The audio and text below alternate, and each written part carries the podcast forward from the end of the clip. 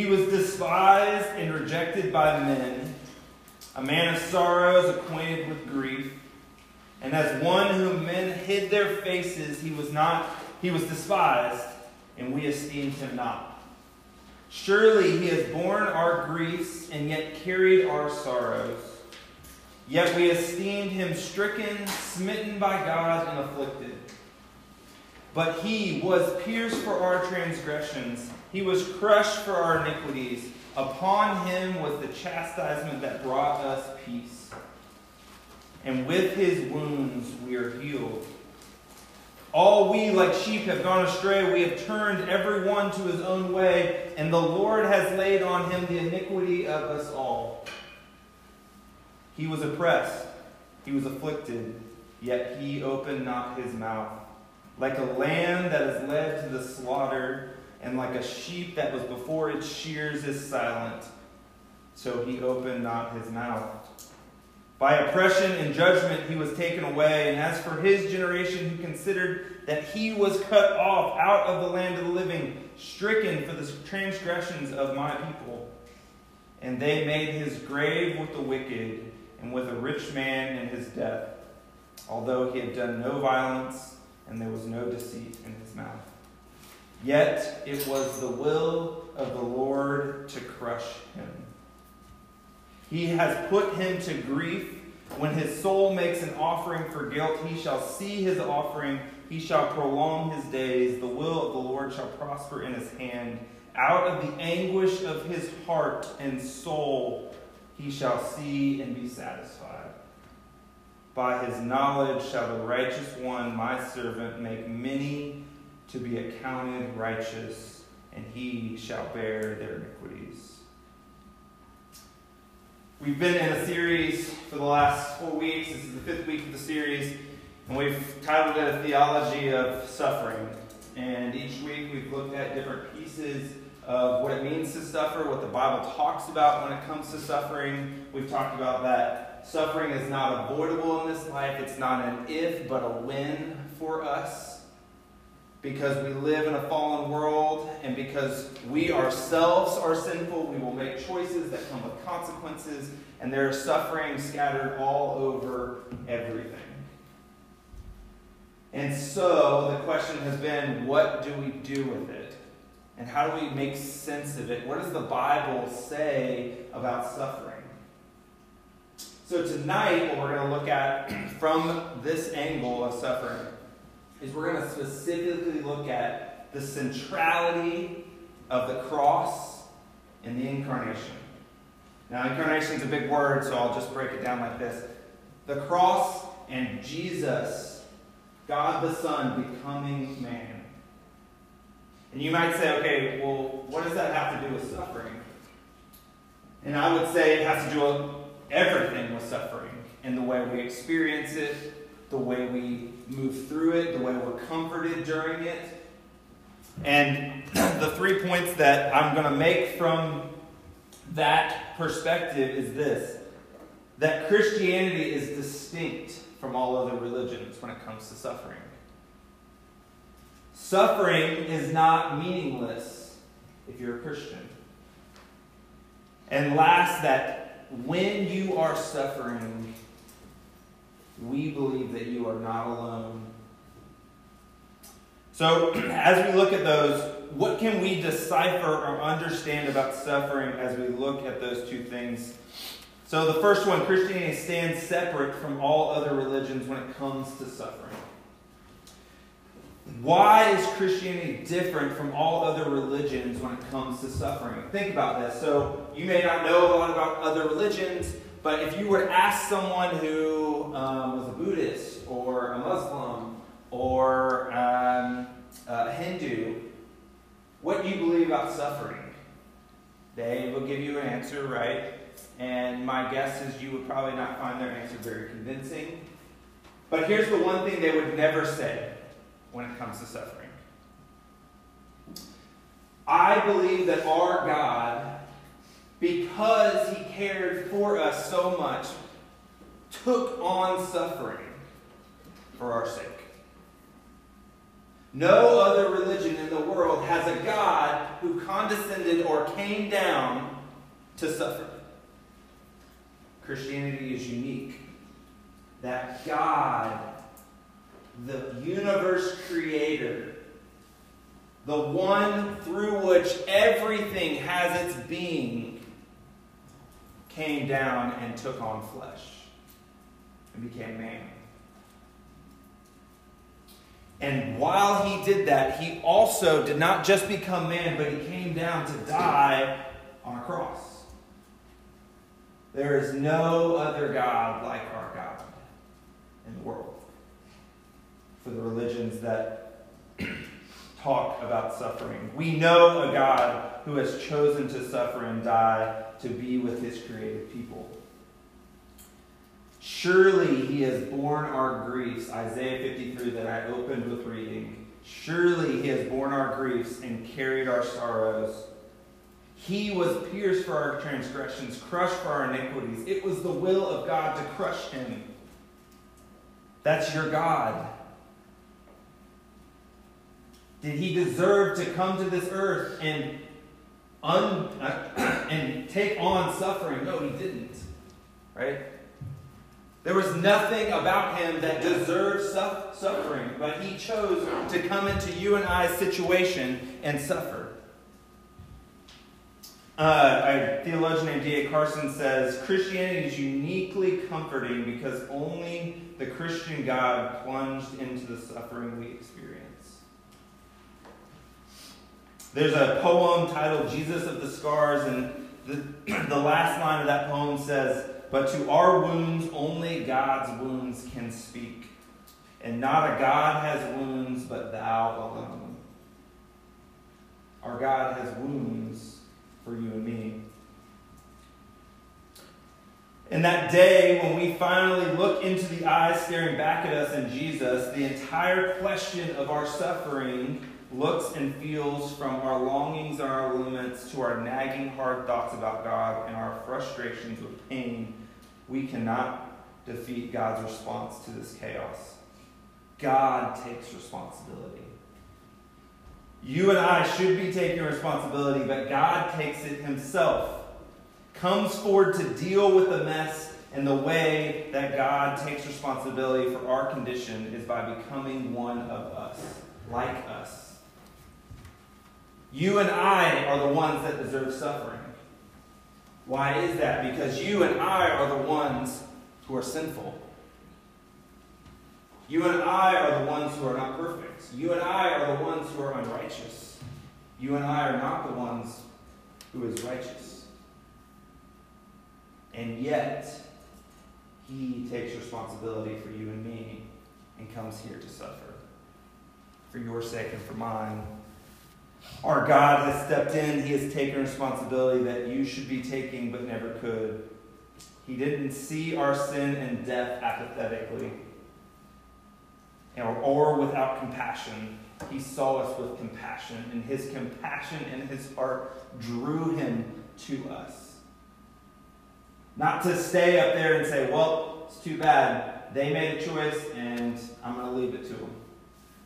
No, his compassion, the, the deep parts of him said, No, I am going to make a way that they never could by sending my son to die, to suffer for them. We all, like sheep, have gone astray. We've turned everyone to our own way, and because of that, the Lord has laid on him our sin. Tim Keller says he knew what it was like to be completely misunderstood by his best friends, rejected by his family, his hometown, he was tempted and assaulted by the devil, and amazingly, we are told that Jesus learned from what he suffered. He concludes that God, on whom we rely, knows what suffering is, is all about, not merely in the way that God knows everything, but by experience. It's not mental knowledge that he knows what suffering is, but by experience, he knows what suffering is. Because he came, took on flesh, and this flesh suffered.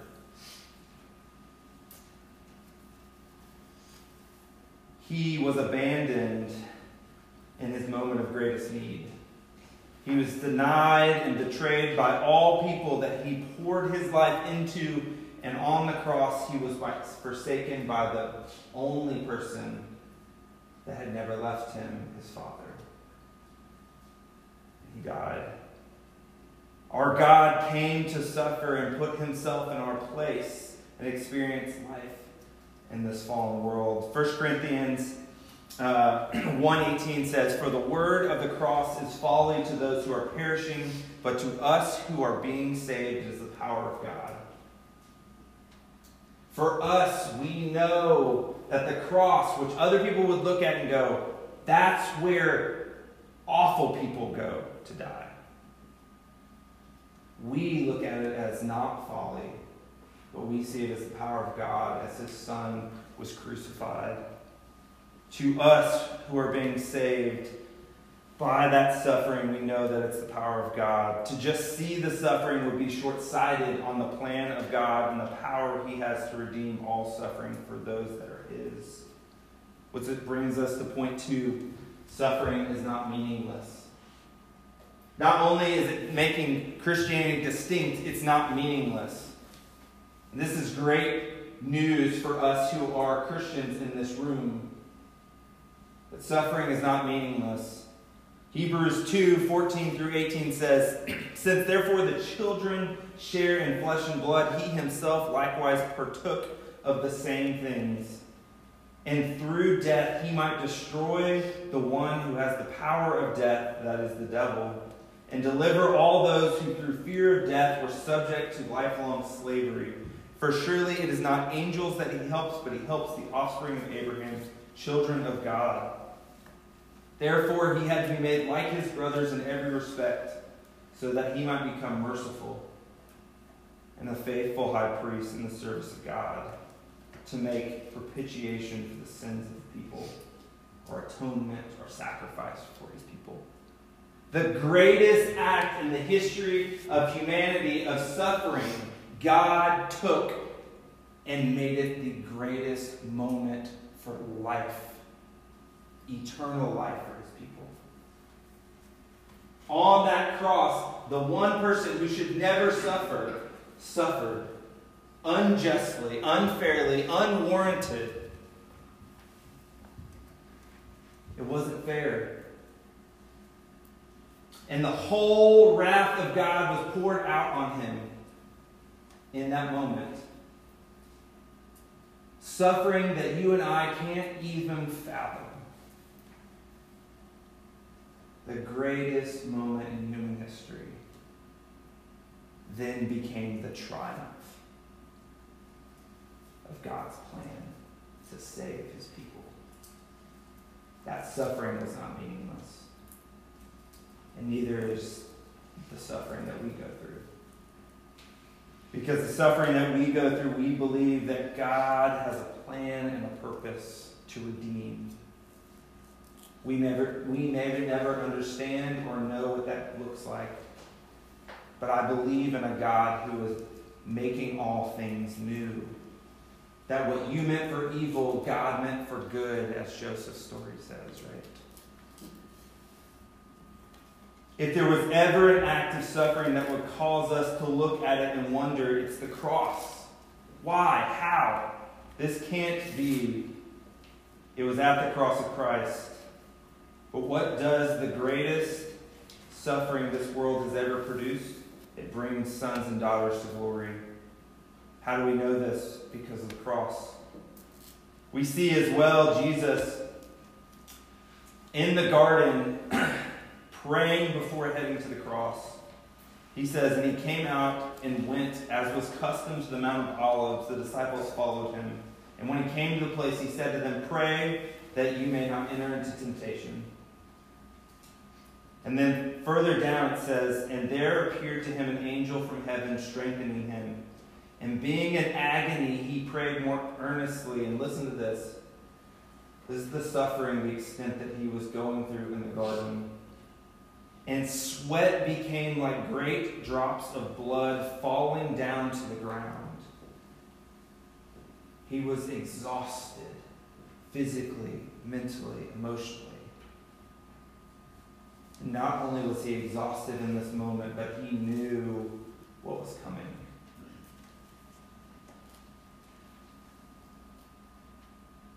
And he said, Not my will, but your will be done.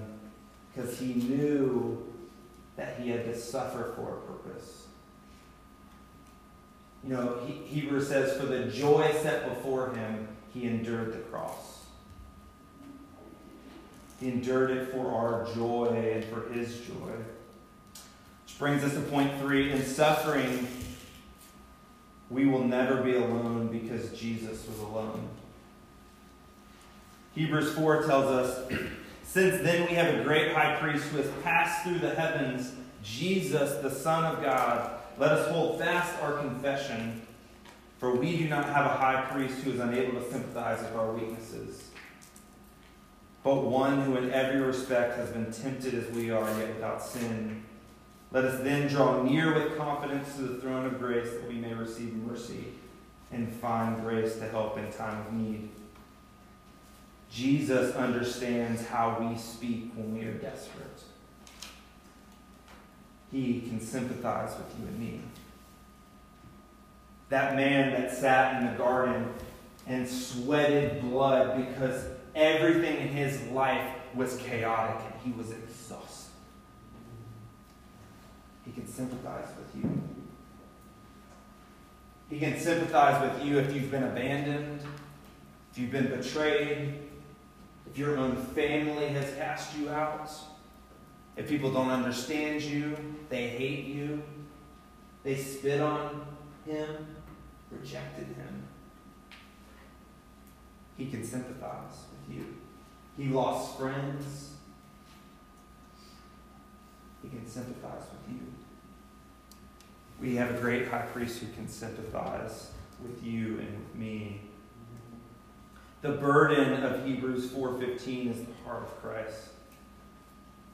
Yes, verse 16 speaks of the throne of grace, but verse 15 is opening up to us the heart of grace. Verse 15 says, For we do not have a high priest who is unable to sympathize with our weaknesses, but one in every respect has been tempted as we are, yet without sin.